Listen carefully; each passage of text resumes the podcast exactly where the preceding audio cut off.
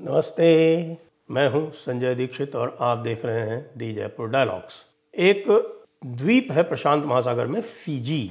Fiji में एक नगर है, नाडी, और वहाँ पर इस समय विश्व हिंदी सम्मेलन चल रहा है। और उस विश्व हिंदी सम्मेलन में डॉक्टर एस जयशंकर भारत का प्रतिनिधित्व कर रहे हैं।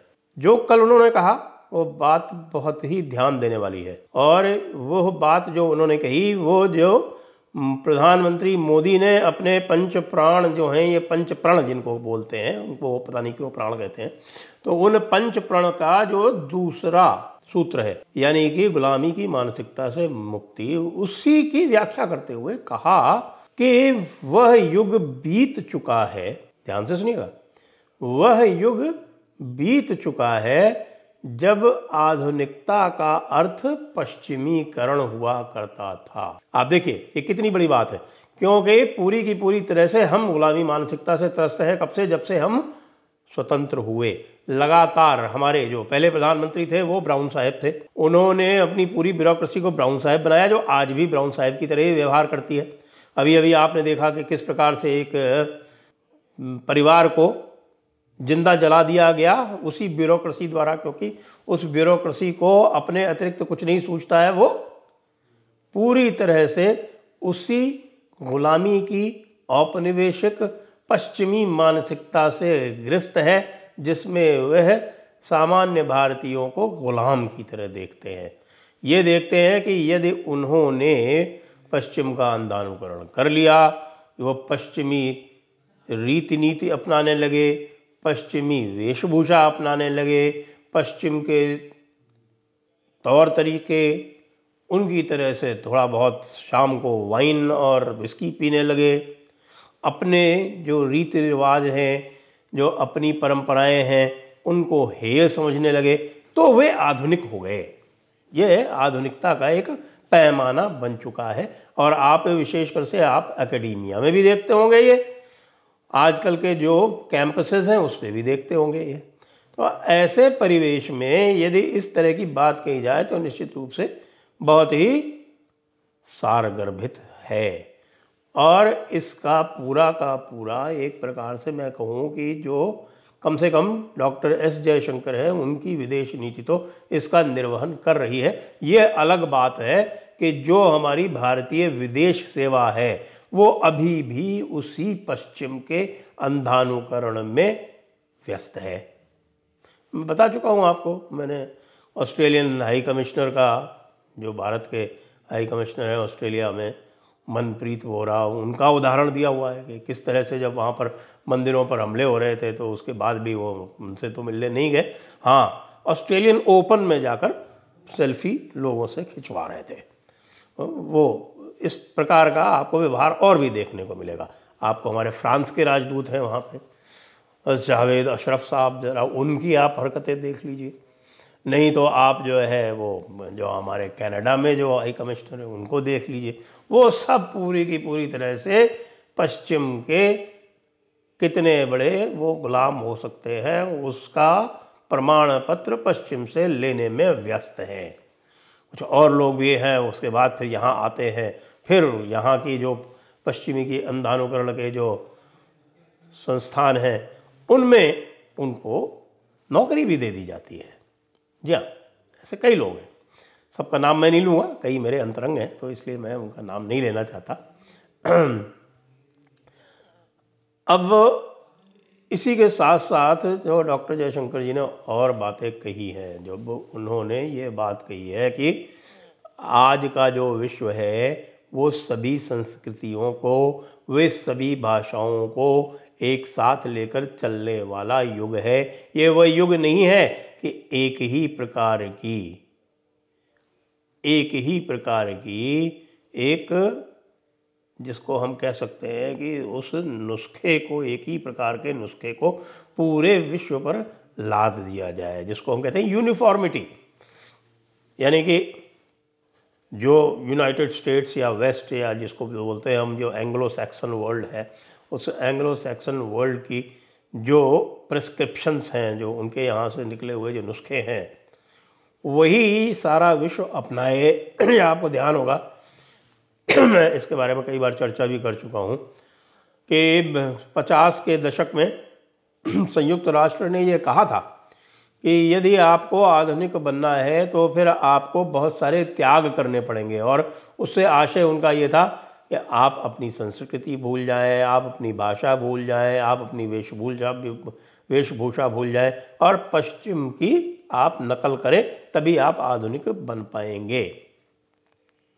लेकिन 2013 आते आते काफ़ी कुछ समझ में आ गया, क्योंकि इस अंधानुकरण वाला और आधुनिकता में आप केवल पश्चिम की नकल कर सकते हैं। इसके साथ चलते चलते फिर आपको पता है, वैश्वीकरण का युग आया, ग्लोबलाइजेशन का युग आया, और वो ग्लोबलाइजेशन एक ज़बरदस्त फ्लॉप साबित हुआ। उस फ्लॉप के साथ साथ ही ये थोड़ी सी जागरूकता आई विश्व में तो यूनाइटेड नेशंस ने ये कहा कि नहीं, हमें तो जो भी आधुनिकता है वो उसको जो संस्कृतियाँ हैं, जो अलग अलग संस्कृतियाँ हैं, उनके साथ चलना पड़ेगा। आपको पता है कि संस्कृति के सबसे बड़े संहारक जो हैं, वो दो अब्राहमी रिलीजन्स हैं, यानी कि इस्लाम और क्रिश्चियनिटी।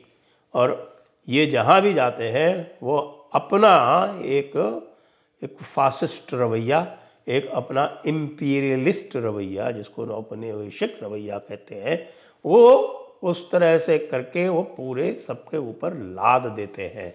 आप ये देखिए कि विशेषकर यदि हम इस्लाम का उदाहरण लें तो इस्लाम में तो यदि किसी को कन्वर्ट किया तो फिर उसके पास फिर कोई स्वतंत्रता नहीं रहती। उसको अपने भूतकाल से अपनी पुराने इतिहास से, अपने कुल से, अपने इतिहास से, अपने जितना भी उसके पास कुछ है, उसको सबसे, उसको नाता तोड़ना पड़ता है।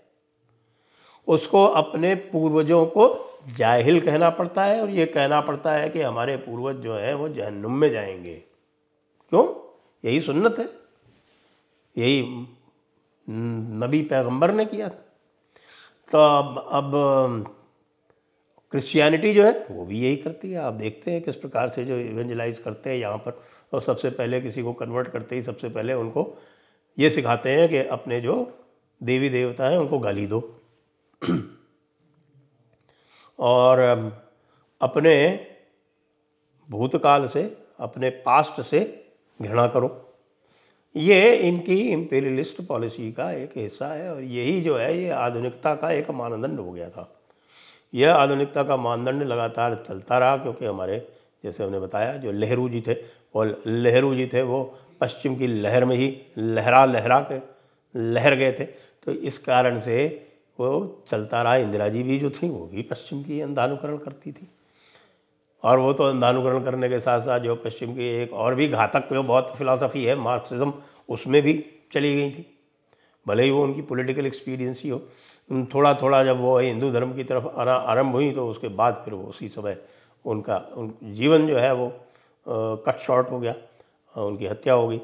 उसके बाद जो आए हमारे राजीव गांधी तो वो तो सोनिया माइनों के ही थे तो वो तो क्रिश्चियन ही एक तरह से हो गए थे। उसके बाद फिर पहली बार कोई, मैं कहूँगा कि लाल बहादुर शास्त्री जो थे, वो पहले भारतीय प्रधानमंत्री थे, लेकिन वो बहुत कम समय के लिए रहे। तो ये उन्नीस सौ सैंतालीस या बल्कि 1946 जब से जवाहरलाल नेहरू जो थे वाइस रॉय काउंसिल में डिप्टी चेयरमैन बन के और प्रीमियर बने थे, यानी एक तरह से डिफैक्टो प्राइम मिनिस्टर बने थे भारत के 1946 में, सितंबर में, तब से लेकर और लगातार 1977 तक और फिर एक छोटा सा एक बीच में समय आता है, ढाई साल का, और उसके बाद उन्नीस सौ नवासी तक ये लगातार ये प्रक्रिया जारी रही है। यानी इस देश के पहले 43 वर्ष जो है, इस अंधानुकरण की भेंट चढ़ गए। उसके बाद फिर नरसिम्हा राव आए। नरसिम्हा राव के आने के बाद कुछ थोड़ा बहुत परिवर्तन आया। तो वो फिर उसके बाद ये जो इनके कांग्रेस के जो नकलची दूसरे जो हैं, वो आ गए। भारतीय जनता पार्टी जो है, उसके साथ भी समस्या रही काफ़ी कि वो उसमें जो है, वो इन्फियरिटी कॉम्प्लेक्स बहुत अधिक है। अभी भी दिखता है। तो उस इन्फियरिटी कॉम्प्लेक्स के कारण इन बातों को वो कह नहीं पाते। आरएसएस में भारी इन्फेरिटी कॉम्प्लेक्स है। लेकिन डॉक्टर जयशंकर के साथ ये बात नहीं है। डॉक्टर जयशंकर जो हैं, वो बहुत बढ़िया अंग्रेज़ी बोलते हैं। उन्होंने विवाह भी एक जापानी महिला से किया है। वह एक सही मायने में इस दुनिया में पूरी तरह से रचे बसे हैं मॉडर्न वर्ल्ड को अच्छी तरह से समझते हैं। इसलिए इस आधुनिक विश्व का वो, आधुनिक विश्व की वो आलोचना अच्छी प्रकार से कर सकते हैं। वही वो कह रहे हैं। और इसके लिए जब आज हम बात करते हैं कि भारत जो है, वो बाइनरी नहीं चाहता, द्वंद्व नहीं चाहता, वो दो धुरी का या एक धुरी का विश्व नहीं चाहता, वो कई धुरी वाला विश्व चाहता है। तो वो जो कई धुरी वाला विश्व है, वो इस पश्चिमी विचारधारा के उलट है। जो पश्चिमी विचारधारा कहती है कि भाई, जो यहाँ से अमेरिका कह देता है, ब्रिटेन कह देता है, वही सही है। उसी का डेमोक्रेटिक मॉडल सही है। उस, उसी की भाषा सही है, उसी की संस्कृति सही है। उसी का फैमिली मॉडल सही है कि यदि हम कह रहे हैं कि साहब की एल क्यू करो तो वही मॉडर्निटी है। यदि हम कह रहे हैं कि साहब की फैमिलीज़ जो है, उनको तोड़ दो और इंडिविजुअलिज्म को बढ़ाओ तो वही है। न। भारत इससे इनकार करता है। भारत इसका, मैं ये कह सकता हूँ कि पूरी तरह से इससे असहमति व्यक्त करता है। भारतीय संस्कृति जो है, वो व्यष्टि में समष्टि को लेकर चलती है। वो भारतीय संस्कृति के जो भी विधा है, वो इससे बिल्कुल अलग है। यहाँ परिवार का एक बहुत बड़ा महत्व है।